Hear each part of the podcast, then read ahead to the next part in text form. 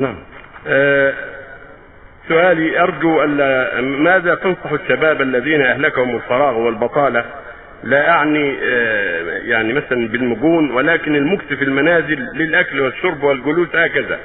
ما سبب مما سبب آه، ضعفهم ضعف الوازع الديني وقسوة قلوبهم وتبلبلها. ننصحهم بتقوى الله وطلب العلم والإقبال على القرآن دراسة وتدبرا وتعقلا.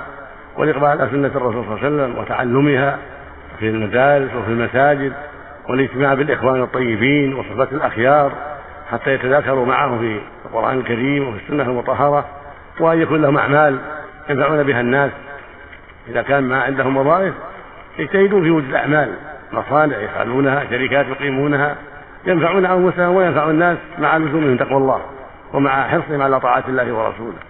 أما البقاء في البيت للنوم والكسل والضعف فلا يليق بالمؤمن ينبغي أن يكون عنده همة عنده نشاط يلتمس عملا يؤدي فيه ما ينفع الناس وينفع نفسه كالمزارع والمصانع التي تنفع الناس إذا شركات تنفع الناس يكون فيها نفع للناس ونفع له وإساءة هذا الفراغ وقضاء على الفراغ الذي يضره ولا ينفعه. نعم. ذهبت إلى أداء العمرة ومع نعم.